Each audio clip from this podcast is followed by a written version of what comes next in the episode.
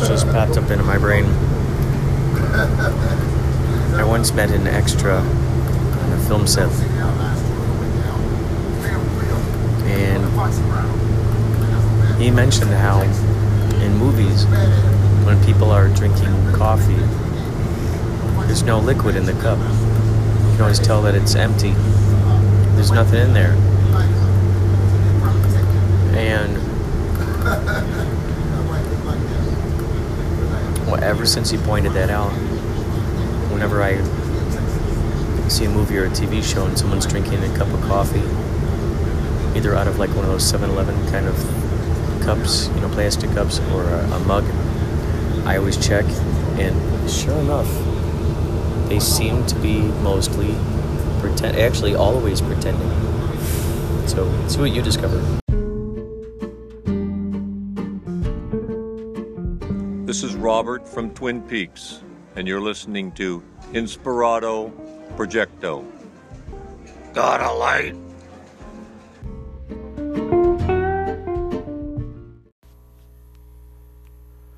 I just had this idea for a movie about a guy who hates going to jury duty. Maybe he went to his first jury duty and it was just terrible. It scarred him. Terrible by his standards, you know, maybe not so terrible by someone else's standards, but there he was in jury duty and he didn't like it one bit. So as time goes on, he ends up keep getting called in for jury duty, and he keeps doing whatever he can to not go into jury duty. So at those times where the judge asks you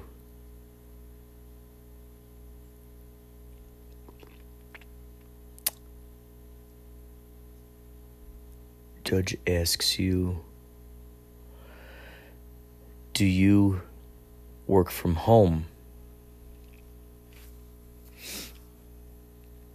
That's an opportunity to get out of doing jury duty. You say that you work from home. Come up with something.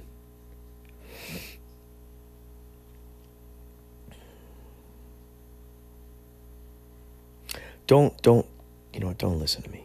Don't listen to me. Don't listen to a word I'm saying. I have no idea what I'm talking about. All these episodes, I'm just philosophizing. I'm jamming on the what if. Jamming on the what if. So I'm imagining a movie where a series of events happen where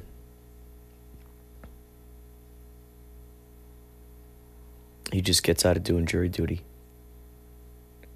So maybe the movie is a few of those versions. So we see him at least like at three different courtrooms, maybe montages, and intercut with other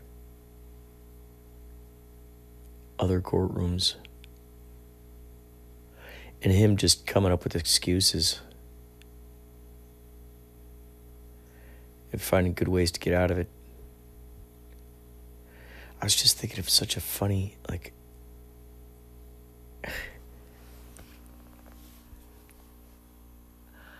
I mean, oh my gosh. I was just thinking, like, okay, looking over at the stenographer, the person who's writing it down, the court typist. And you just look at them and they go, she is typing. She is typing me talking right now. She is typing. She is typing me talking. Me talking. Me talking. She's typing. She's typing. Me talking about her typing. About me talking about her typing. She's typing. She's typing. She's typing about me talking. About her typing. About me talking.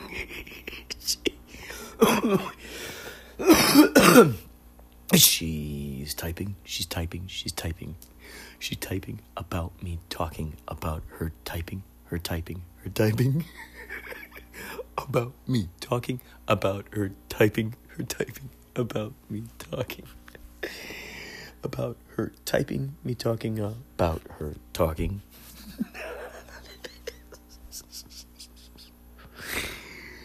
Oh man, typing and talking. She is typing and I am talking, and she is typing me talking about her typing and me talking and me typing. It becomes sort of like this Dr. Seuss, the Seussian, typing and talking and talking and typing. She is typing about me talking about her typing about me talking about her typing. She's typing it, typing it, typing it. She's typing about me talking about her typing it, typing it, typing it. She's typing it out. She's typing it out about what I am talking about. She's typing, I'm talking, she's typing. She is typing while I am talking about her typing about me talking. Oh my gosh. It just keeps going. The hits just keep on coming. The hits just keep on coming. So, just all these crazy things that he does in jury duty to get out of it. And this could be a movie within a movie. So the guy within the movie starts making a movie about what he thinks is the best way to do jury and to save lots of money from the youth. Safe from everyone from having to go to college to become a lawyer. This is a method I invented, and I think I talked about it before. And this is my theory.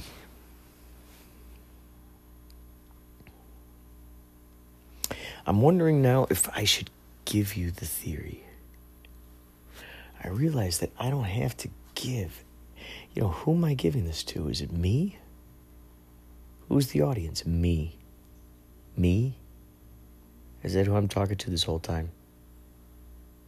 Ultimately. What is that? We're born alone, we die alone.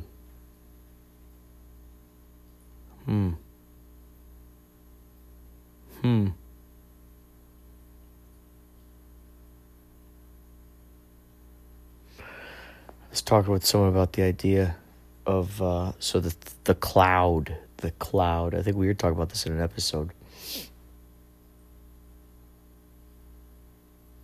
The cloud is up there with all our data, and that's the new thought cloud. The thought cloud. It's like this. You're becoming the thought cloud. This format is becoming thought cloud.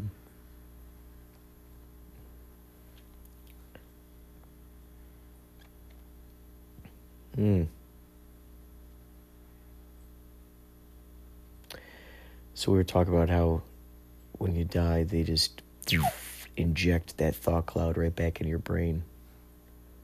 So you got to take that with you when you travel off into the next dimension. It's like you're injected with it. Let's put it on that.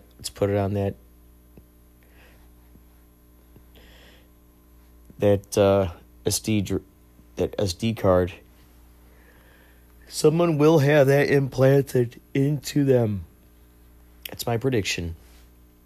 We figured out how to wire up electronics.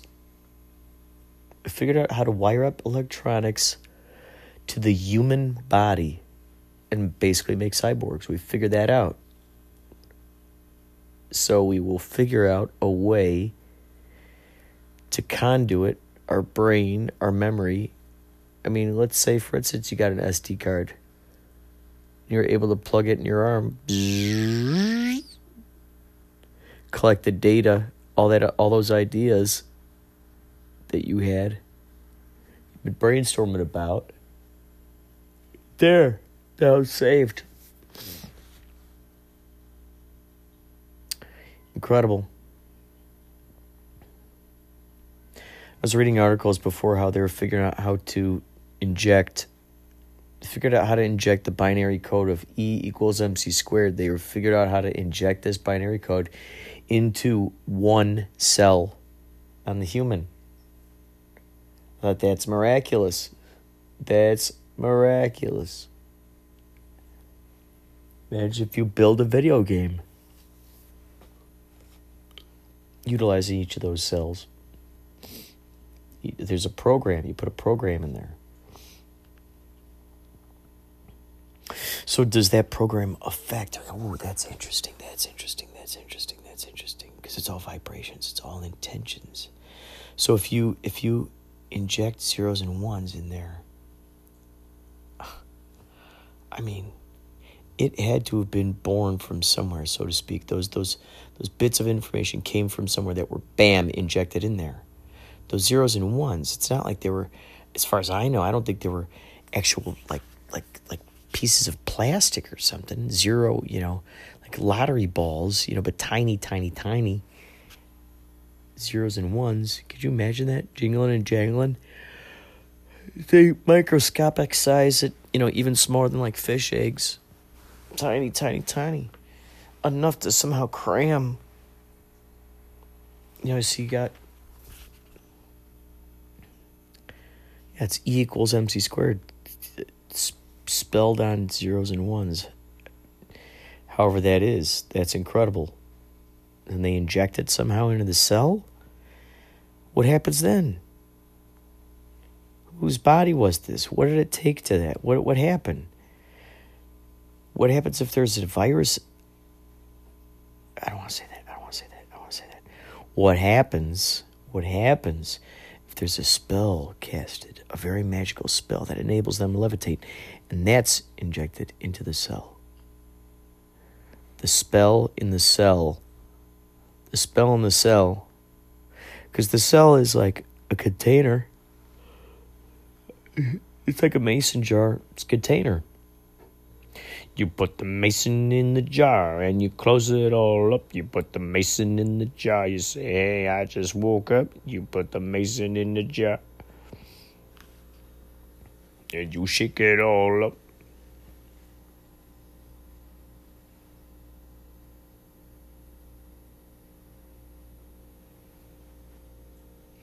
So check out. No.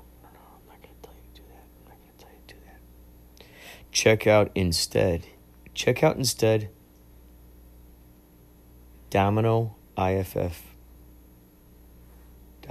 Check it out. See what it's all about. Oh, by the way,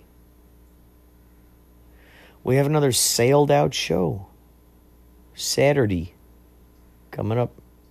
Yachtley Crew.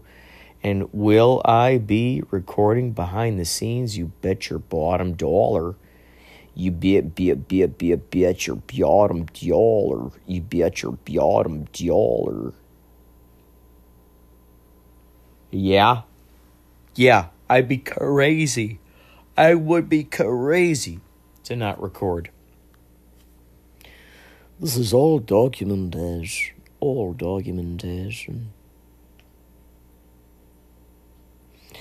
So I'm thinking in that movie, the guy, he ends up making a movie about what he thinks would be the most sort of utopian way of doing a jury. And this is it. Okay, this is it. This is my idea. Here we go. Have you ever seen the movie CQ? Have you seen that? It's good. It's a movie within a movie. Roman Coppola directed it. Oh, whoops. That was Best of Mozart. I really wanted to play that Mozart back there.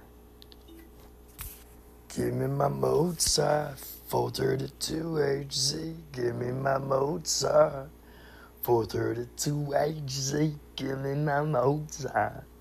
432 HZ, oh, can't you see? There he is. There he is. There he is, yeah. Beethoven, yeah. Beethoven. Whoops. What are we doing here? What are we doing here in this very strange place? Okay? Okay, everybody?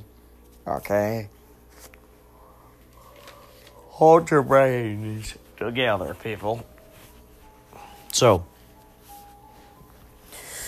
CQ is sometimes black and white. And it's sometimes something else, and sometimes it's even something else. Okay.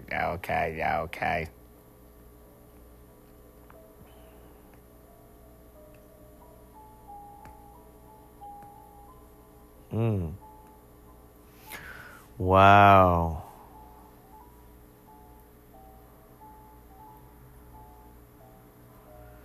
I just had a flash of insight.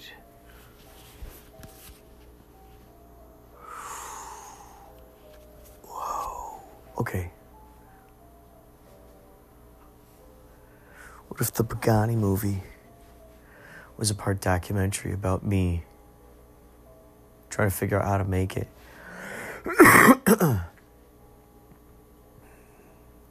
And maybe I'm describing it even. And you hear it through the podcast.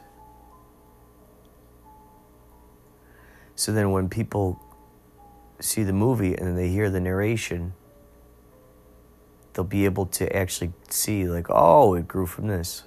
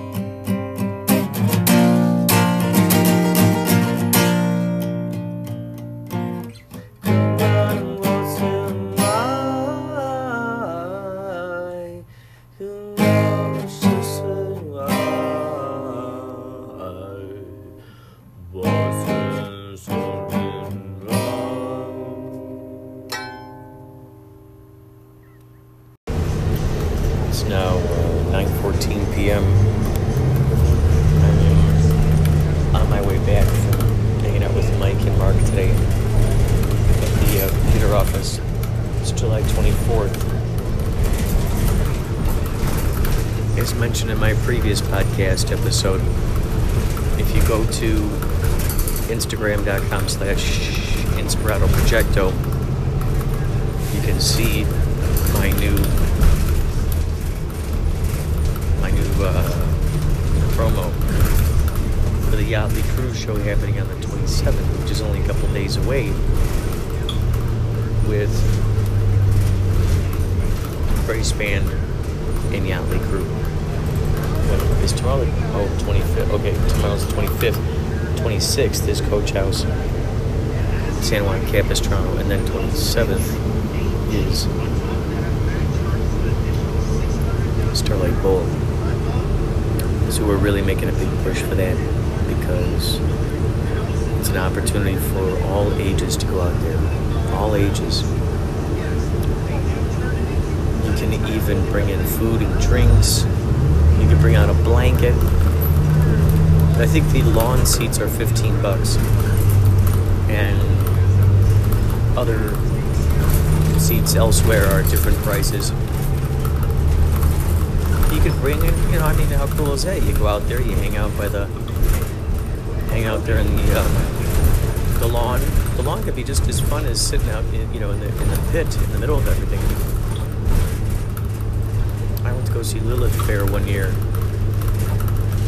at, oh gosh, what do they call it?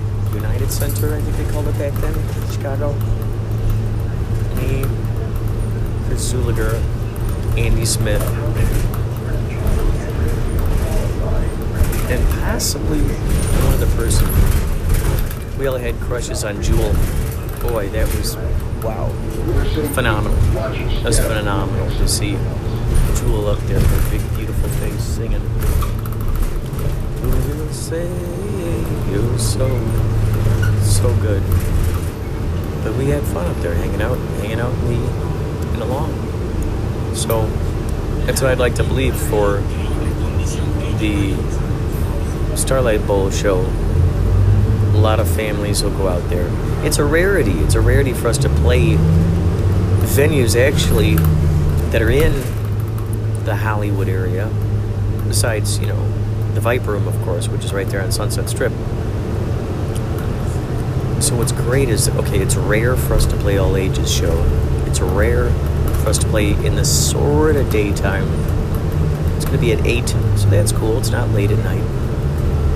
Early enough for a family,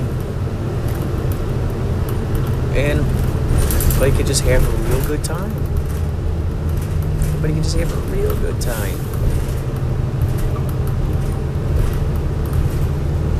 So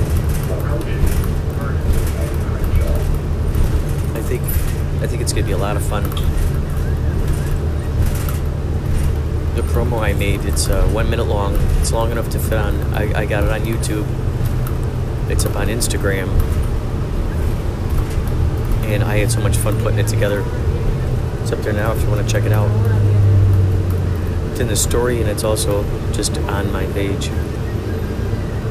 So I'm contemplating not putting any more updates. It's going to be tough, because I'm going to want to be updating on the 26th, aren't I? There are no rules, because I have some other stuff I want to put up there too. I've been editing with the Video Leap program, which, by the way, the Wizard of LA told me all about. He's the one.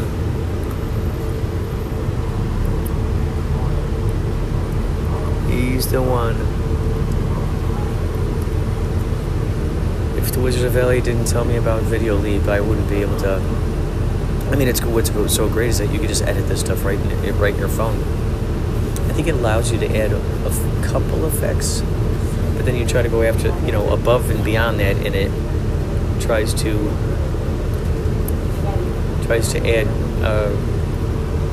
make you buy the program, the update. I don't know if it's a monthly thing. Maybe I ought to check into it. What's cool is I love the fact that it lets you do narration now. Narration lets you do some sort of little bits of little bits of chroma key.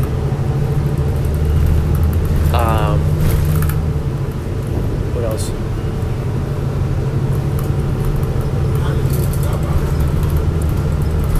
You know, all kinds of stuff.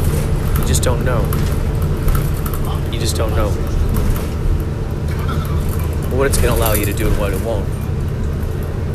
Because there are some limitations. There are a lot of interesting things there. It lets you do glitch things. It lets you put subtitles.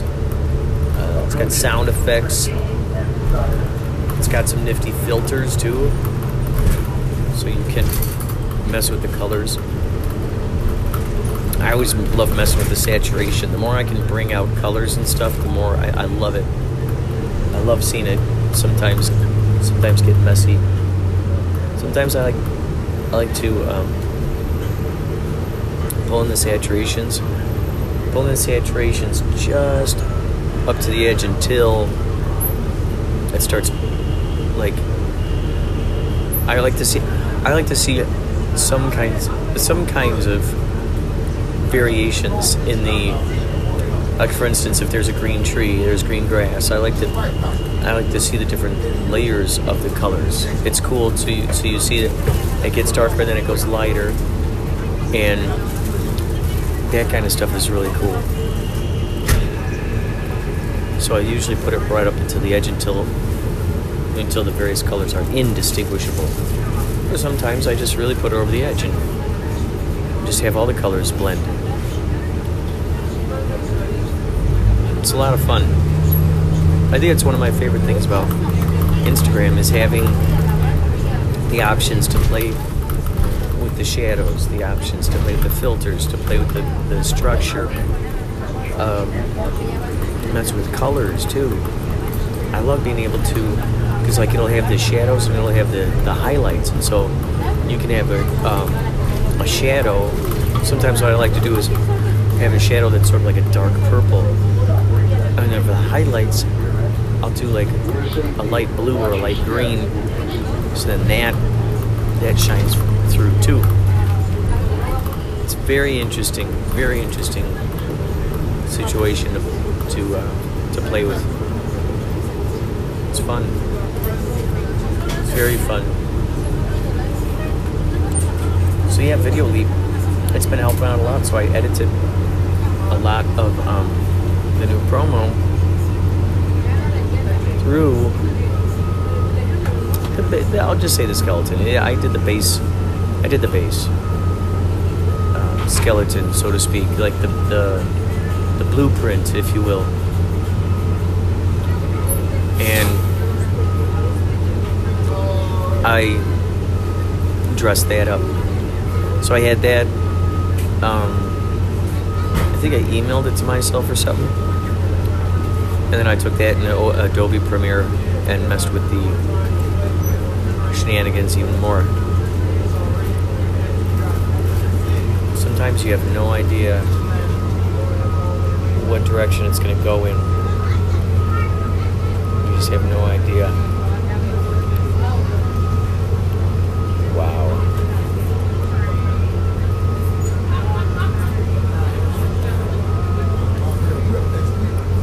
Wow.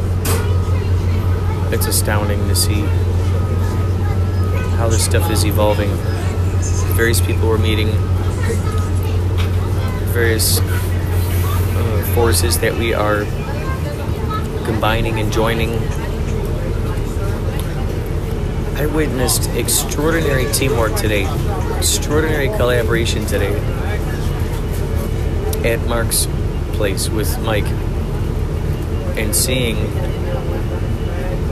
just how quickly those guys could get their brains together, how quick they could put their minds together and come up with ideas. So my kid recently got a new used computer, but a high powered computer. I think he found it at a swap meet or something. Then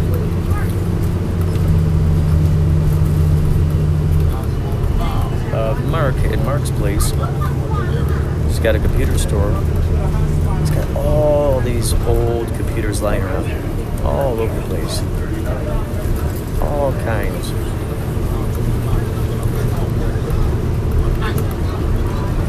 All over the place. I mean, everywhere you look, you see computers. He's got so many laptops. A lot of laptops that don't work.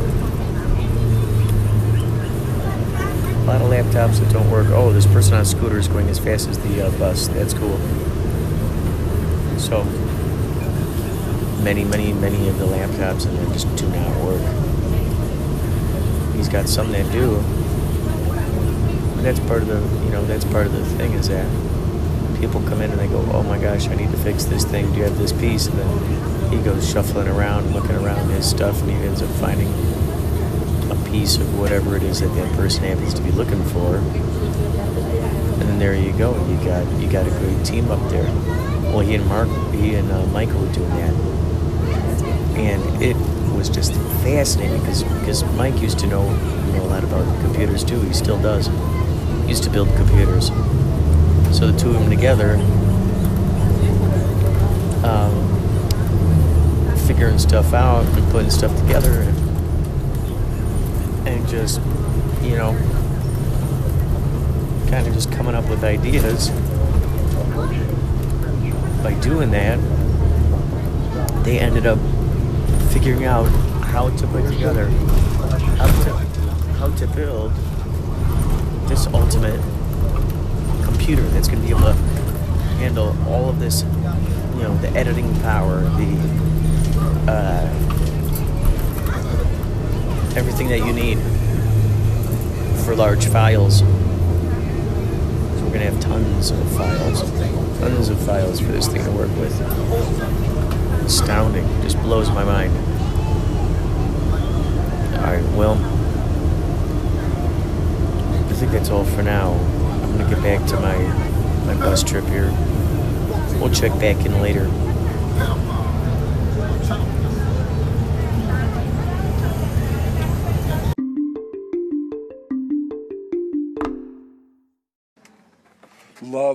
Love the Orson Welles intro. Thank you so much. That blew my mind away. I think I'm going to have to go back and program some artificial intelligence. When we wonder about something, when we are curious about something, when we have a question about something, we put it out there, and later on the revelation comes to us, or the epiphany comes to us.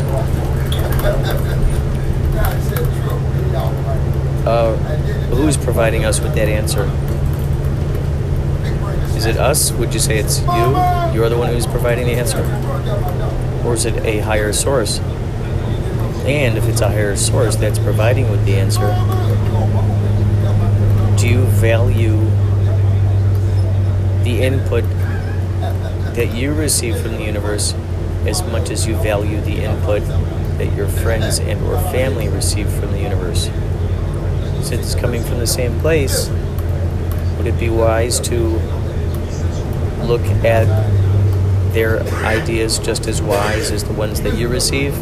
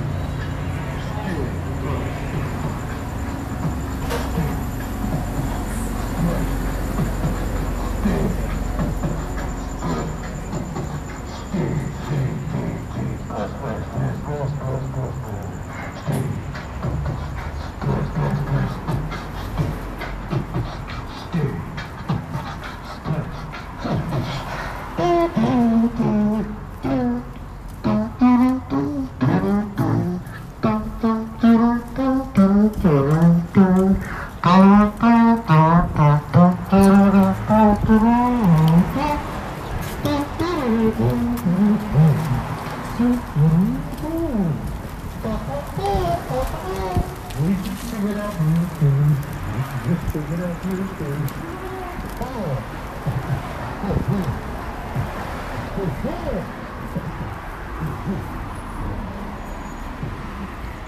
a man walking down the street carrying a little cart. It's got a little cart, and on the cart is a speaker. And connected to the speaker is a microphone. And so the guy, he's got a hat on. I don't know if he's homeless or a street performer, but he's walking along, dragging the cart. And then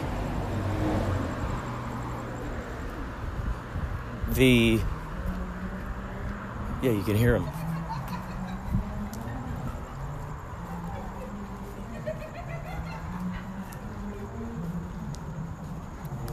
I mean, that's just a great form of street performance art. If you ask me, secure. You know, this vehicle feels like sturdy and strong. Is this new? 2018. Oh, okay. Yeah. Yeah, it's still got that new car smell. It's got that feeling of like just freshness about it. Yeah. It's a good car. Yeah. So what do you like to do outside of Uber? What other interests do you have? I retired about 2 months ago. Oh, congratulations. The world's your oyster. So now I'm doing this maybe, I don't know. Mm-hmm. I don't have a wife. I don't have any children. Well, it's great. It's a great way to meet all kinds of different people. It's a great way to get out there in the world. It's a great way to stay social. So I do this sometimes 4 or 5 hours a day, and I get to go home. That's cool. So what else do you like to do? Do you like to write or draw or paint? Or, I mean, heck, you could do anything at this point. Yeah. Whatever the heck you want. I like to listen to music. That's my thing. Oh, that's great. I love it. Let's see. Unfortunately, I do not know how to play any instruments, but I enjoy music a lot. Let's see if I got any hiding in here. Oh yeah, here's one.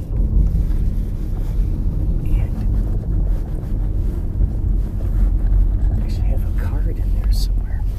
Anyway, this is a band that I'm in called Yachtley Crew. We're playing tonight at a place called the Coach House in San Juan Capistrano. Oh, okay. And I heard of that place. Yeah. It's our first time ever playing out there. We're so excited. And let's see. I know I got some cards in here. I want to show you what. So what type of music? Oh yeah, here we go. This is us. This is. Well, that's what we look like. So those are our superhero costumes. So we dress up. Oh, and if you like to drink cold beverages, I'll give you that too. That's what we call a koozie. Normally a koozie, we call it a koozie.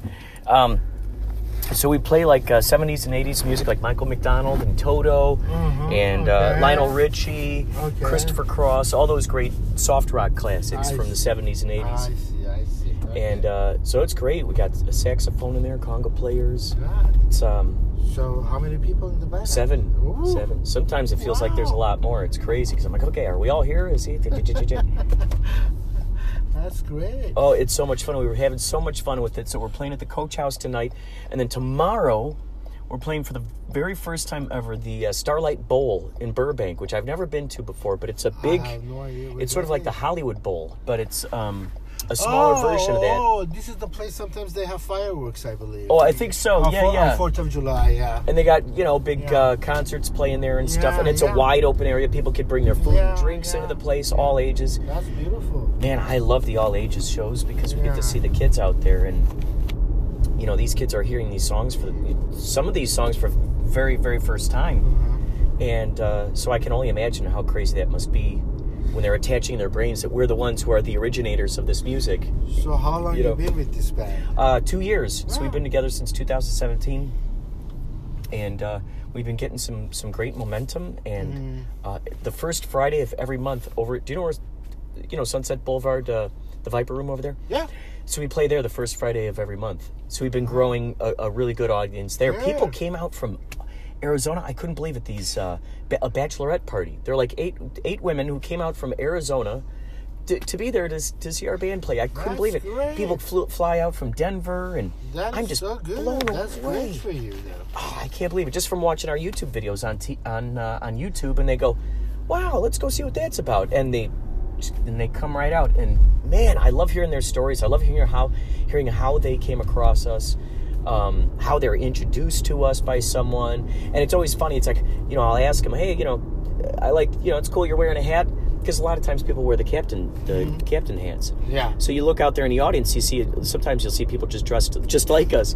And I'll be like, oh, wow, you know, that's so great. You all dressed up. And they're like, well, you know, this is my first show. She, you know, this person over here is the one who introduced me. And then I kind of go down the line to find out, okay, you brought this person brought this person, this person, and then you brought three people. Okay, cool.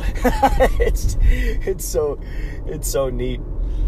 But do you do your own stuff also? I mean, do you write free, record your own? Well, you know what? We do have a couple of songs that we have been playing around with. We still need to add some extra parts to them, but we are, you know, it's so funny, you're the first Uber driver to ask me this, because we are going to transition into that type of thing. I feel it in the vibe that we're going to slowly put in a little couple songs, maybe not even say anything about it, just stick it in there as if they were a part of, you know, as if they were from the 80s or something, and then just get people, you know, because there's going to be some people in the audience who go, wait, this might sound familiar to me, but I don't know who did this one, you know?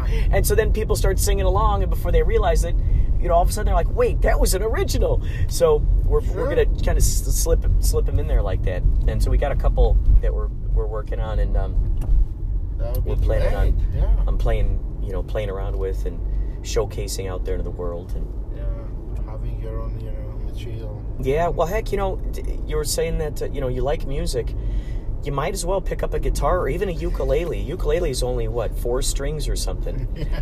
Ukulele, and you'd have a blast, you know, just by plucking those first strings and getting a chord out of it and going, ooh, that sounds nice, you know? And then, and you'd be so surprised by the kinds of songs that you could create just easily and simply. I mean, it could be one little note that goes, doo, doo, doo, doo, dit, dit. Do, do, do, do, did, did. There, now you got a song, you know, and now you just sing on top of that. And it's amazing. It's absolutely amazing. Once you start getting into the flow of it, and it's a relationship. You grow a relationship with the instrument, and it's like friendship. And you're like, okay, cool, you know, help me out here, because the more that you're going to want to learn about the instrument, the more it'll want to teach you. And you'll just accidentally come across really cool chords that fit together just on your own. So heck, especially now that you're retired, you know, you might as well go out to the beach, grab a ukulele, play while the waves lap in, and you know, make some songs. Because that's what got me into started playing music was I was listening to music, and I go, I love music so much, I actually want to participate in it. I'm tired of just being an observer. And then once you start participating in it, wow, magic things start happening. Oh yeah, right here by this gate. This is perfect. Thank you so much for the ride, and if you can, think about coming out to the Starlight Bowl tomorrow. It's a big open space, and it's going to be a big open space. A lot of fun, a lot of families. You can bring your own food and drinks. It's a very cool spot. Great. Thank you so much. Best take care. Luck, my friend. Hey, thanks a lot. You take care.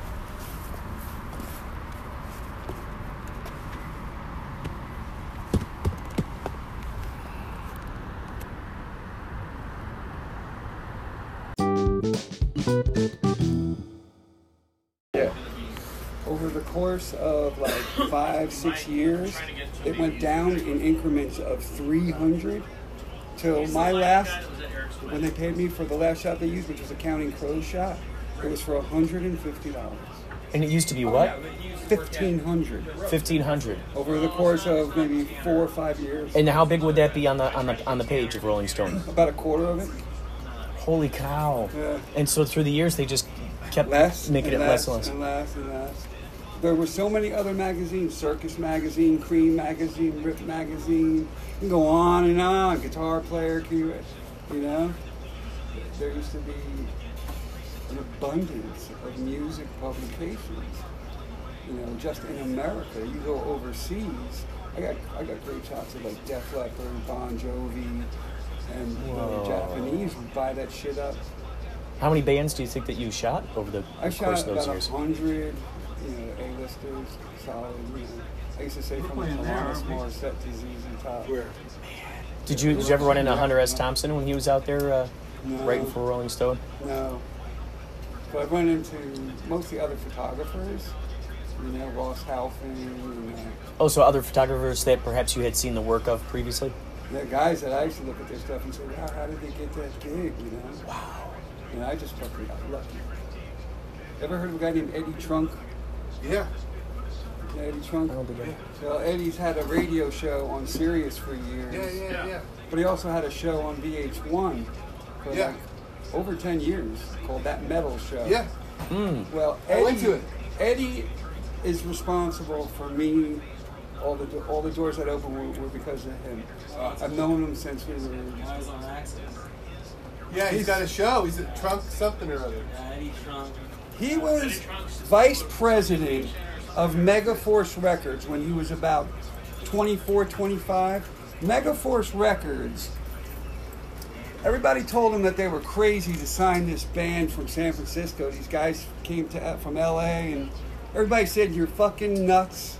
I saw him playing a beer and shot place in South Jersey. It was Metallica. And the first couple Metallica records are on Megaforce Records. And so that opened up, of course, the world. But and think about it, in an era where everything was dominated by radio and video. Yeah. That's the way the product was sold, radio and video, to get people to the stores to buy the CD. That's the model. Yeah. And so they didn't have any radio, Metallica. Nobody's playing Metallica. No video, and they started selling out arenas and became this, you know. So it's I think it's a great fucking story. It's cool when you hear stories like that because it lets you know that there is no special conventional route to go. That there's always a way to kind of carve your own formula. And they had come to L.A. first, and L.A. in their own words didn't treat them well at all. They didn't get it. They didn't treat them well, so they went east and wound up in New Jersey. And Megaforce. That guy from Megaforce, who founded Megaforce, was a DJ. No, I'm sorry, he was the sound man at a rock club in Brooklyn called Lamour. And Lamour was similar to this in a way that acts came through. You know Lamour? Yep. It was in Brooklyn, 63rd Street, and a lot of great bands came through Lamour. But he was a sound man. He decided he was going to start a record label. Why not? He got friendly with all the bands that came through. Anthrax was on there. Oh, cool. Yeah, Metallica. Apparently they're going on 8:15. I was just rewatching the Anthrax video. Do not. Oh man, that was a festival. I was just rewatching the old Anthraxes. So he took a chance with those guys and signed him. So Metallica, Anthrax. Who else did he have? My friend Eddie Trunk he made Eddie the vice president of the label, and Eddie was, I guess, around 23, 24. Yeah, he organized. You know, so he had a radio show the whole time on a rock station in New Jersey, WDHA, but it's got a big listenership. So a lot of people listen to him on Sirius, and you know, he's a fan himself. Wow. Yeah. So he would get you into those shows because he had him on his record label, right? And then he got you to take photos. What happened was, I was an ad rep for a music newspaper. Okay, so my job was I had accounts like clubs who would tell me who was playing there every week, and they would be in the paper the following week. I would do their ads for them. Oh, okay. And one day the managing editor came in and asked me if I had a camera. That someone got sick, whatever. Could I go to this gig and just try to get a good shot? Because they were reviewing the show. So you were kind of substituting for the other guy. And I went to the show, and Eddie Trunk was there. And he said, "Hey, man, I didn't know you did photography." I said, "I don't." And he said, "I don't." He said, "Hey, whoever gave you this assignment, though, it's totally, you know, is he a friend?" But I said, yeah, he was. 2 months later, I was shooting Aerosmith. Backstage Aerosmith. Oh my God. Not longer after that, Van Halen. What the heck? You might have just been sitting there going, what the heck did I step into? Look at this. Look at what I'm in the middle of. I don't get starstruck. You're like in the eye of the tornado. I don't get starstruck. Not who I am. And I've been around one of my favorites. But I don't get, I know they're just like me. Right? The only person who ever made me like, be like, holy shit, was Eddie Van Halen. Wow. For me. Just, you know, and the, I have some pictures of me with him, of course, and you know, my smile is like, oh, how cool. Yeah. Oh my God. How fortunate, you know, what a great story, you know. There's no, you know, it's so funny, we always hear from the institutions, we always hear from the people who seem to know better, telling us a specific formula to go, a specific way to go. But there are so many alternate routes that you never even realize is a route that you're taking.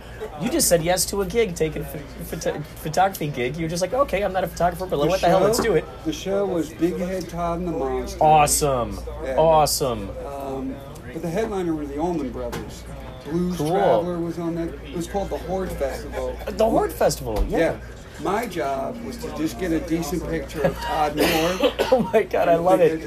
I love it. They're like, just please, just get a decent photo of the guy. Well, come to learn though, when I started out, I thought I was doing horrible because most of my pictures sucked. But when I showed them to other people, they were like, you don't understand. It's not, you don't get a lot of good ones. You're lucky if in many roles back then in film, you get one good one, and that's really actually the norm. It used to be the norm. Now it's digital. And plus with that 24 frames, it's such a precious thing. You're like, oh gosh, I got 24 frames here. Yeah. You're like, it's better be good. Reloading was an art. Getting that film out, getting a new one in, and shooting. A lot of times you're only given the first three songs. Yeah, you're not really giving the you're only giving the first three, no flash. Well, hold on, I gotta put one up now. So you really had to be like a sniper on that stuff. Yeah. I mean, you did not have the luxury of really spending much time. But I don't want to because I want this. But over time, I was lucky enough that again, friends would say, "Hey, you can stay and shoot the whole show." But wow, man, it was fun. All that's gone. So I think. I'm going to write a book on record labels. You really ought to write a book about all this stuff, all your experiences, the crazy conversations and stories you must have throughout the years. I've been on the road. People would love to read that stuff, you know? I've been on the road with Aerosmith. You can make an entire photo essay book. How cool would that be? A photo of those guys and then a little bit of a... But you know what? But it's your own perspective. That's the cool thing. The stories that you have, no one else has. That's what's so cool. You would put a photo up there, you know, Aerosmith, and bam, a little paragraph about some funny thing that happened backstage, you know. I used to have a website because my name was... I was known as Backstage Photo.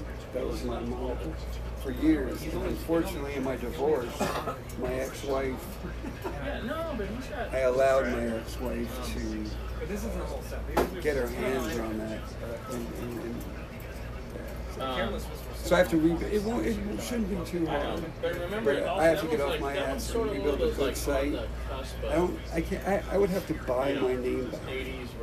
Really? Backstage Photo. A name I had for years. I don't own it anymore. In Africa, I think that's a big crowd thing. What if it was like Backstage Photog? You just add a G onto it. So it gets caught up in the search engines. I could the Backstage Photo. Oh, yeah, that could work. So your ex-wife somehow, but she wasn't taking any of the photos or anything, right? So how did was the bill that paid for the service to host and whatnot? Was under one of the credit cards. That song was at the end of the night, they'd go AV. So, but it was like a yearly type thing. So I didn't. It wasn't in my mind. Right. And I wasn't getting notification either. Oh. So, and all of a sudden one day, my site, Backstage Photo, which had 100 different major artists, different shots, I had a section of the passes, because I kept a lot of the passes that the bands gave me. And I had the bands in the passes, the artwork or something. They go nuts on the artwork passes. Wow. And then a little thing about me. You know, It was gone. You know what? Hey, Chris. My site was gone. When I contacted you, it was register.com. We sent notification, blah, blah, blah. I'm like, I got no notification. And that's when I realized it was her, because they told me the billing address. And so I lost my... Well, at the very least, you know, you could do sort of a poor man's version of a website. You could put up a Facebook page or something, you know, at the very least. Yeah, I'm saying, if I get off my lazy ass, I can... I mean, heck, I got him out times we do stuff here. I got him out of the deal. Oh, that's great. That's your son. Does he take photos or play music or anything? Yeah, I'm slowly putting the guitar in his hand. Oh, cool. Actually, I have a picture of... But tomorrow Nikki Six. Oh my God! No way. Yeah, I got it. Somewhere. You got Nikki Six in there. That's awesome. I shot my food a couple times. They weren't that good guys. Will somebody text me when the rest of the food comes? Sure. Thank you. What food? Yeah. I'm gonna go downstairs. I gotta go talk to. What? Huh? Yeah.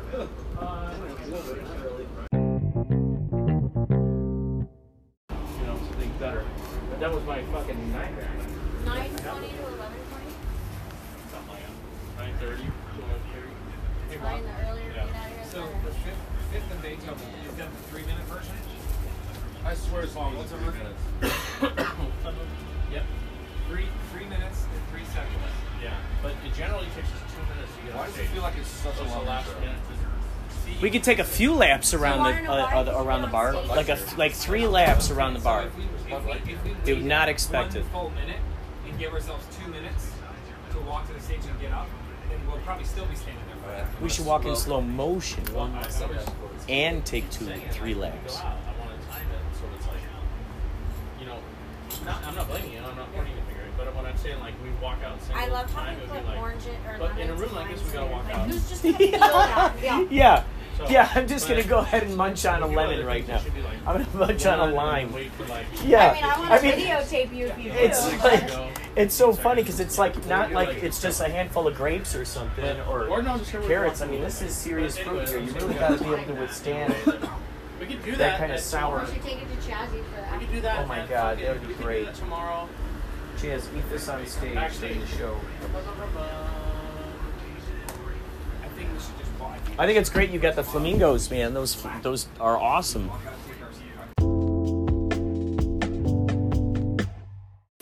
Wowzers. Today's the 27th, July 27th.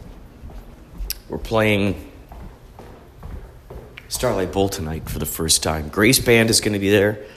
12-piece Elvis tribute. If you get a chance... check out Instagram, the Inspirado Projecto Instagram. If you go to Instagram.com/Inspirado Projecto and you go there, you can actually you could see as well the promo I made for tonight's show with Grace Band and Yachtley Crew last night. Oh my gosh. We sold out. We sailed out the Coach House. First time we've ever played there. And I would say there were more people there who had not heard of us before than there were people who had been on to previous shows. And it's just incredible. It's just incredible. From this point forward, if I see anyone at a show who looks familiar, I'm just going to go ahead and say hi to them. Because this is the interesting thing. If they have been to a show, it'll be great to see them again. Second thing is, if they haven't been to a show, now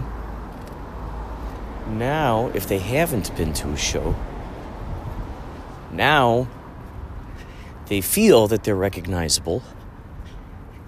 And what's great is now you've formed a rapport with these folks, and just becomes fun. It keeps going like that. That's what happened last night. It was interesting. The Coach House, I'd never been there before. The Coach House holds about 500 people, and there are a lot of tables in there. A lot of those tables in there. So there isn't much dancing room, really. However, having said that, I'm very impressed with the amount of people who did figure out a way to dance, despite the what might have looked like an obstacle. They were able to dance in the aisles and stuff, and it was really cool to see that. Because I just didn't know how that was going to work. They could probably clear out, I would say if they cleared out that first group of tables. These are long tables.